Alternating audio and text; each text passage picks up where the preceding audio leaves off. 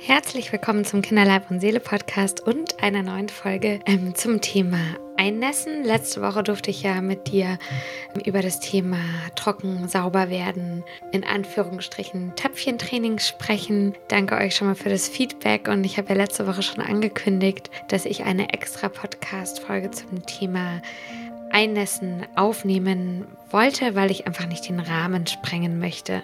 Ja, und hier bin ich wie du dir wahrscheinlich denken kannst, immer noch hochschwanger. Ich hoffe, dass man meine Atmung nicht so laut hört. Und genau, erzähle dir heute ein bisschen was über das Thema Einnässen, was super, super komplex ist. Und ja, man könnte jetzt, glaube ich, jede zwei, drei Stunden füllen mit ganz viel Gequatsche und so. Und ich möchte aber heute versuchen, einfach mal so das Wichtigste, was ich jetzt so persönlich denke, für dich zusammenzufassen und hoffe dann auch, dass du für dich wieder ein bisschen was mitnehmen kannst zu dem Thema. Und genau, leg jetzt los. Also, wann sprechen wir eigentlich von Einnässen?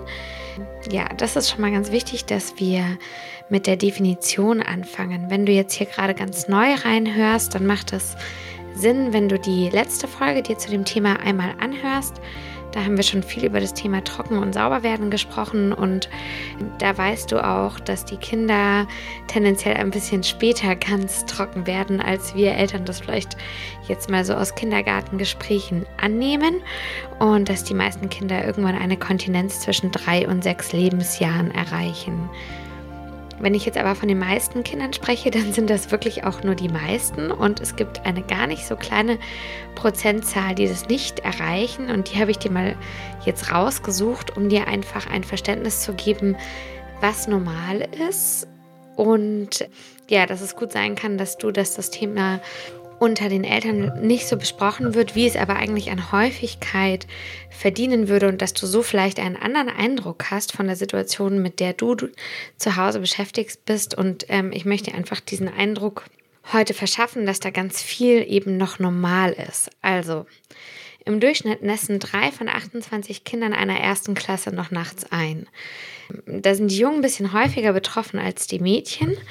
Und wenn wir jetzt weiter im Alter gehen, also mit 10 Jahren, dann sind das immer noch 5 bis 7 Prozent der Kinder und mit 15 Jahren sind es immerhin noch 1 Prozent der Kinder.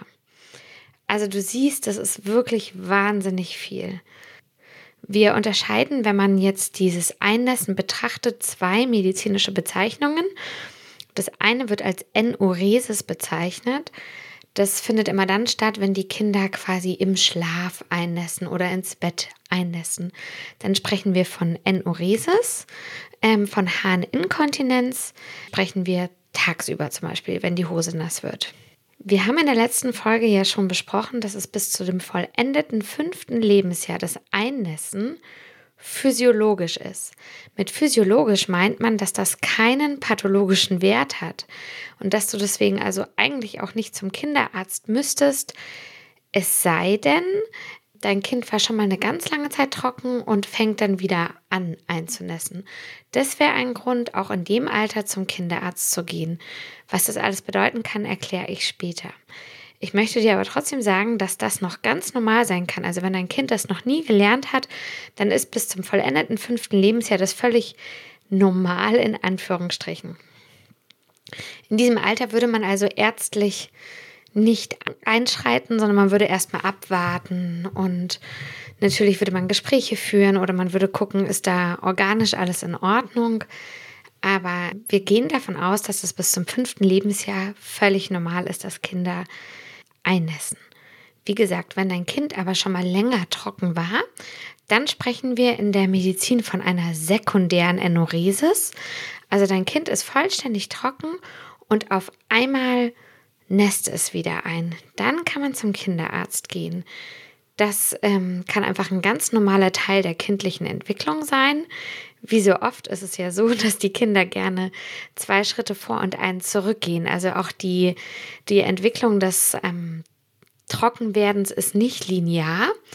Aber es kann auch andere Ursachen haben. Es kann auch körperliche Ursachen haben, wie zum Beispiel ein Harnwegsinfekt, der es dem Kind schwierig macht, den Urin zu halten. Und das sollte man zum Beispiel körperlich abklären lassen. Und es können natürlich auch psychische Ursachen sein. Dazu aber später. Wenn das Einnässen nur ganz selten auftritt, also seltener als einmal pro Monat, dann würden wir jetzt nicht von einer Störung sprechen, sondern dann würde man einfach nur von einem Symptom sprechen. Also daraus machen wir auch noch nicht so viel, weil auch das kann einfach mal gut sein. So, jetzt haben wir einmal darüber gesprochen, was quasi so normal ist. Und ich habe ja schon erwähnt, wenn dein Kind aber ab dem Schulalter einnässt und ähm, ihr als Familie darunter leidet oder auch das Kind darunter leidet, und das ist natürlich häufig dann im Schulalter auch der Fall, dann kann man mal gucken, was dahinter steckt. Und da müssen wir jetzt zwei große Themengebiete aufmachen. Es gibt einmal organische Ursachen, also körperliche Ursachen und einmal nicht organische Ursachen. Und ja, wenn ich jetzt hier alle organischen Ursachen besprechen würde, warum Kinder nachts oder und oder auch tags einnässen, dann würde es häufig den Rahmen sprengen. Was so eine ganz harmlose Ursache ist, das haben wir ja schon geklärt. Wenn das auf einmal wieder auftritt, dann kann es sich zum Beispiel um Harnwegsinfekt handeln. Es können aber auch andere organische Ursachen sein. Oft ist es so, dass man als Elternteil diese organischen Ursachen schon irgendwann im Laufe der kindlichen Entwicklung bemerkt hat. Also sowas wie doppelt angelegte Nieren oder Erkrankungen der Nieren. Da weiß man häufig schon ganz lange drüber Bescheid und solche Kinder haben oft Probleme. Es können Fehlbildungen der ableitenden Harnwege sein.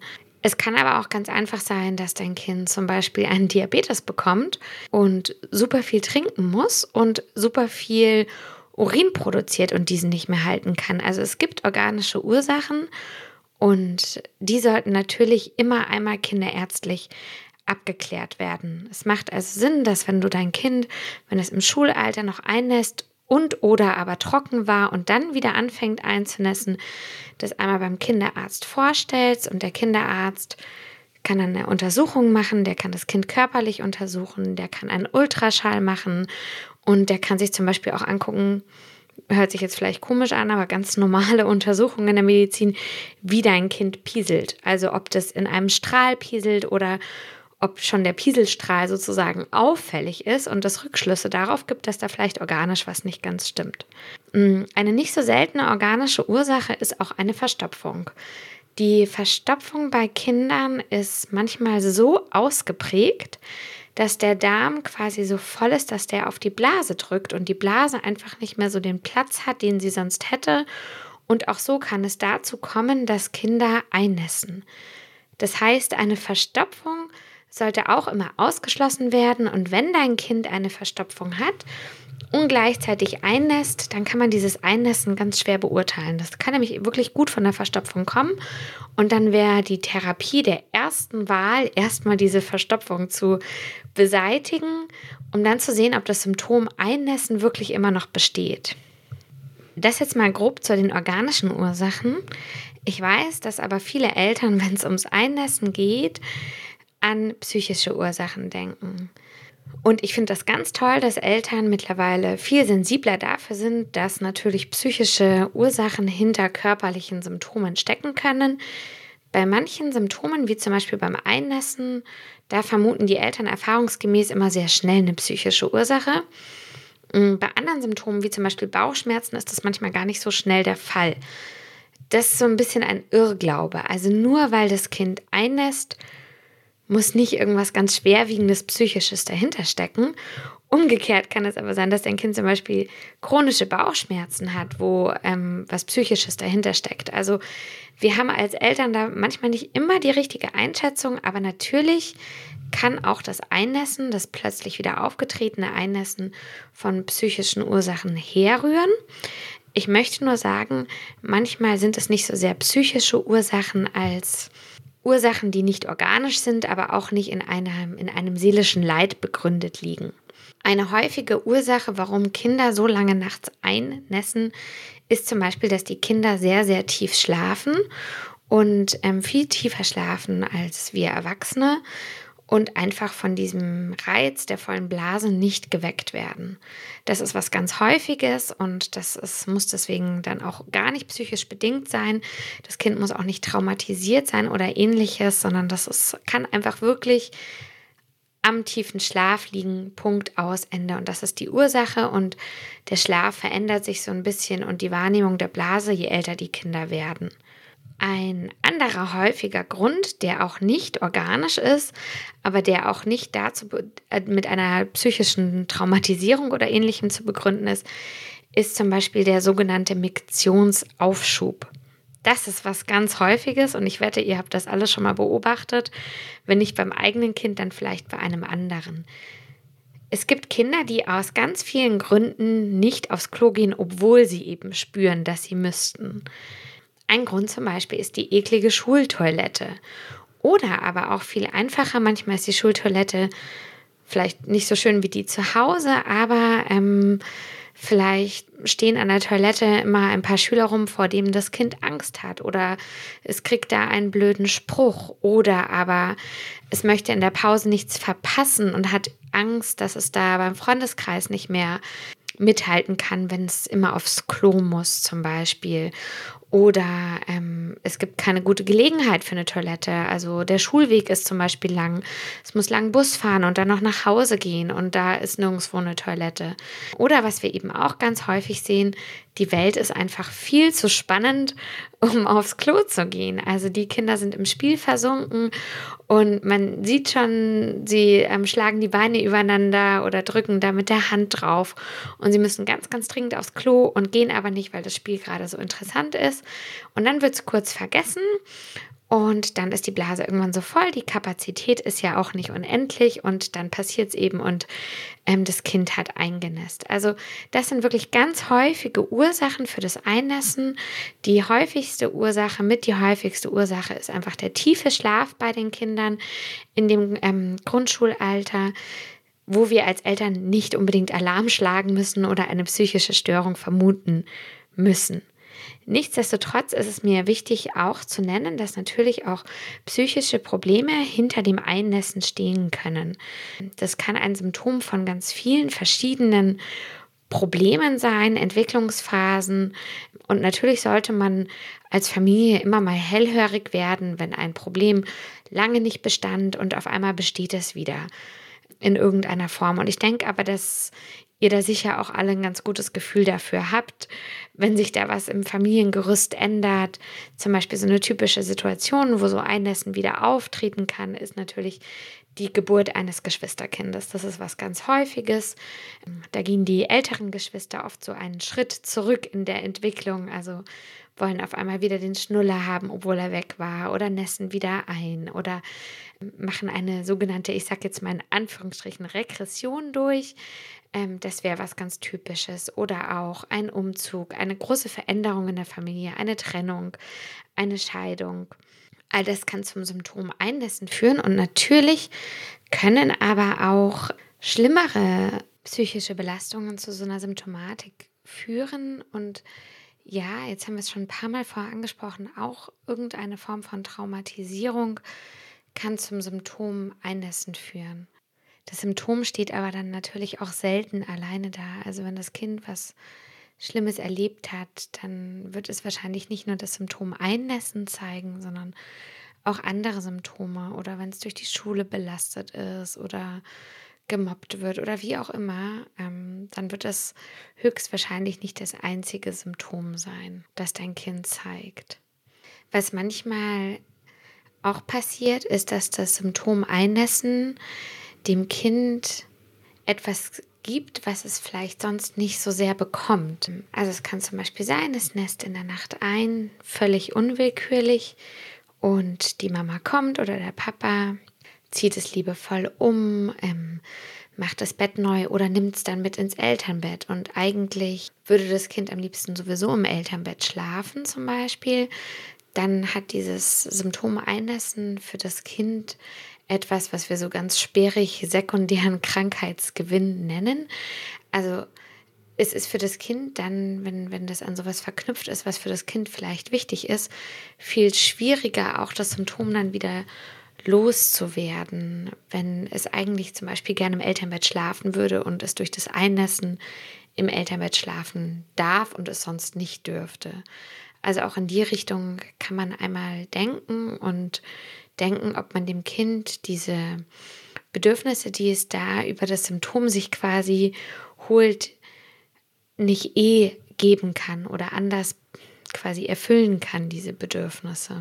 Du siehst also, und das ist natürlich ja auch ganz typisch für alles Kinderpsychologisches, es gibt nicht die eine Geschichte, an die man denken muss, wenn man an das Symptom Einnässen denken muss, sondern man muss es immer in den Gesamttext ein, Gesamtkontext einordnen und die ganze Familie betrachten, das Kind betrachten, die ganze Situation betrachten. Was auch gar nicht so selten passiert und auch diese Redensweisen habe ich in meiner letzten Podcast-Folge schon mal angesprochen, ist, dass das Symptom Einnässen durch die Eltern verstärkt wird, wenn die Eltern einen Druck aufbauen. Also, wenn dein Kind einnässt, sollte immer Druck aus dem Kessel raus. Druck ist da wirklich die allerfalscheste Methode und ich bin mir auch sicher, wenn du diesen Podcast hörst, muss ich dir das wahrscheinlich gar nicht erzählen. Aber ich möchte es einmal der Vollständigkeit halber erwähnen.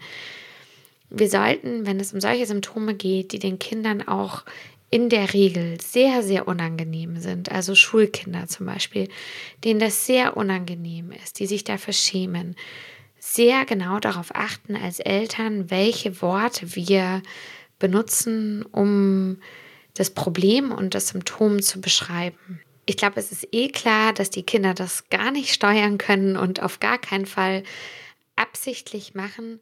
Und unsere Wortwahl lässt das Kind es aber dann manchmal so ein bisschen so subtil spüren. Sowas wie, oh je, nicht schon wieder. Oder oh nein, jetzt muss ich schon wieder waschen. Ähm, jetzt ist es schon wieder passiert oder ähnliches, ähm, wo dann vielleicht doch irgendwas mitschwingt, was das Kind, wo das Kind so ein Druckgefühl bekommt. All das sollte aus unserem sprachlichen Umgang raus und wir sollten uns bemühen, sowas einfach nur beschreibend zu begleiten und nicht wertend und da einfach ganz bewusst unsere Sprache zu wählen. Wenn wir wissen, unsere Kinder nässen viel ein, dann ist es natürlich auch sinnvoll, dass man zum Beispiel eine zweite Garnitur dabei hat, wenn man unterwegs ist. Oder wie ich auch in meiner ersten Podcast-Folge schon erwähnt habe, wenn das häufig passiert, dann sollte das Kind einfach auch wirklich noch eine Windel tragen oder einen Windelslip und nicht dauernd nass werden. Wenn wir das Kind dann umziehen, dann bitte nicht mit Arbeitsaufwand und so weiter argumentieren, sondern einfach sagen, oh, du bist nass, ich ziehe dich um. So, also einfach beschreibend begleiten sozusagen. Das ist ganz wichtig. Wir Eltern spielen da eine große Rolle, wie gravierend so ein Symptom auch wird und ähm, haben da schon auch eine Verantwortung. So, jetzt hast du aber ein Kind, was einnässt und meinetwegen ist Nest zum Beispiel aus diesen häufigen Gründen ein, ähm, ich nenne jetzt mal den häufigsten, es schläft einfach sehr tief nachts und nässt deswegen ein. Was kannst du also tun? Ein vielgegebener Tipp ist, dass dein Kind wenig trinkt. Wenn wir uns jetzt aber dazu die Studienergebnisse angucken, dann macht das gar nicht so einen Unterschied. Also es hat wahrscheinlich gar nicht so unbedingt mit der Fülle der Blase zu tun. Nichtsdestotrotz ein Tipp, den man trotzdem gerne geben kann, ist, dass du natürlich darauf achten könntest, dass dein Kind tagsüber auch ausreichend trinkt, nicht, dass es abends auf einmal alles aufholen muss. Und natürlich kann dein Kind abends, bevor es ins Bad geht, einmal Pipi machen gehen oder wenn du weißt, ähm, das Einnässen passiert auch in der Schule, dann kann man natürlich dem Kind den Druck auf der Blase vielleicht so ein bisschen erleichtern, indem das Kind zu festen Zeiten dann auf Toilette geht, immer in der großen Pause einmal auf Toilette geht zum Beispiel. Aber wir wissen eben auch, dass die Fülle der Blase nicht unbedingt was damit zu tun hat, sondern dass das Kind wahrscheinlich es im Schlaf einfach nicht merkt oder andere Ursachen dahinter stehen. Die Schleife zwischen Blase und Hirn, diese Reflexschleife, ist ziemlich komplex und es kann einfach sein, dass die nicht so gut funktioniert, zum Beispiel. Ich bin, wie du weißt, ja in einer Weiterbildung zur Kinder- und Jugendpsychotherapeutin und ich mache diese Weiterbildung in einem tiefen psychologisch orientierten Institut, wo es nicht um Verhaltenstherapie geht, sondern einfach immer so ein bisschen darum, was steckt denn eigentlich dahinter. Jetzt beim Thema Einnässen möchte ich eher kinderärztlich sprechen. Hier gibt es nämlich eine Art verhaltenstherapeutische Maßnahme, die ich gut finde, weil sie einfach sehr gut funktioniert. Und auch wenn die jetzt in meiner Ausbildung keine Beachtung schenkt, möchte ich sie dir trotzdem einmal vorstellen. Und zwar ist das die sogenannte Klingelhose. Das klingt jetzt erstmal schrecklich, aber sie ist sehr effektiv. Also es gibt die Klingelmatratze und es gibt die Klingelhose und es ist einfach eine sehr, sehr, sehr erfolgreiche Methode. Ich ähm, habe dir eben schon gesagt, sonst bin ich gar nicht so der Fan von Verhaltenstherapie. Aber hierbei bei dem Einnässen, vor allem im Schulalter und bei der Harninkontinenz, also wenn die Kinder einnässen in der Schule zum Beispiel, kann es ein Thema sein, was die Kinder wirklich traumatisiert und nachhaltig prägt. Und hier denke ich, ist es wichtig, eine Lösung zu finden, die wirklich auch funktioniert und gegebenenfalls auch schnell funktioniert. Und die Klingelhose bzw. Klingelmatratze ist eine Intervention, die sehr, sehr gut funktioniert. Und zwar funktioniert die und ist erfolgreich bis bei 60 bis 70 Prozent aller Behandelten. Das ist so ein Klingelgerät. Das besteht im Prinzip aus einem Feuchtigkeitsfühler, der über zwei Kabel mit einer Klingel verbunden ist. Und beim Einnässen wird das ausgelöst.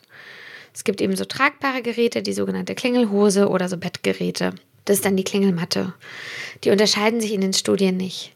Man sollte die jede Nacht anwenden für eine ausreichend lange Zeit, ähm, jedoch maximal 16 Wochen. Wenn das Kind mindestens 14 ähm, Nächte hintereinander nicht eingenässt hat, dann kann man das Gerät absetzen. Wir wissen nicht hundertprozentig, wie es funktioniert, aber es verstärkt einfach dieses Signal ans Gehirn, ähm, dass das Kind eher merkt, dass es auf Toilette muss und es dann auch geht. Und diese Methode ist viel effektiver als das Kind. Meinetwegen, du bringst dein Kind um acht ins Bett und gehst selber um zwölf ins Bett und sitzt, setzt es dann um zwölf nochmal aufs Klo. Ähm, das bringt leider meistens nicht so viel, weil die Kinder dann im Halbschlaf sind und einfach diese Reflexschleife quasi nicht gestärkt wird durch so eine Aktion und durch die Klingelhose eben schon. Ich denke, es ist auch für die Kinder ähm, etwas, womit sie sich anfreunden können das muss man natürlich auch von Kind zu Kind abhängig machen und was ich empfehlen kann, wenn der Leidensdruck groß ist. Wenn du jetzt sagst, wow, diese Methode, das ähm, ist mir irgendwie nicht so sympathisch, kannst du auch schon mal was machen, was auf jeden Fall hilft. Und zwar ist es so ein Tagebuch zu führen mit dem Kind zusammen und quasi jede Nacht, die geklappt hat, zu markieren. Man weiß, das ist auch, ja, auch wieder so eine Art verhaltenstherapeutische Maßnahme. Ähm, man weiß, wenn die Eltern mit dem Kind sowas gemeinsam machen und ähm, quasi diese guten Nächte gemeinsam anmarkern, wo nichts passiert ist, dass das auch schon einen Erfolg haben kann. Aber natürlich nicht so erfolgreich wie die Klingelhose. Es gibt auch Medikamente, die man geben kann, die ähm, möchte ich einmal am Rande erwähnt haben. Also es gibt zum Beispiel so eine Kombinationsbehandlung aus Oxybutinin und Desmopressin. Da scheint die, der Erfolg gut zu sein, wenn die Kinder so eine Blasenfunktionsschwäche haben. Da liegt die Erfolgsrate auch ähm, um die 70 Prozent, wenn das der Fall ist. Ich persönlich habe damit aber wenig Erfahrung was wir als Eltern auf jeden Fall unterlassen sollten, und das denke ich ist auch ein wichtiges Thema, ich habe ja vorhin schon gesagt, die Wortwahl ist ganz wichtig und wir sollten natürlich nicht bestrafen, ich denke auch das ist ganz klar.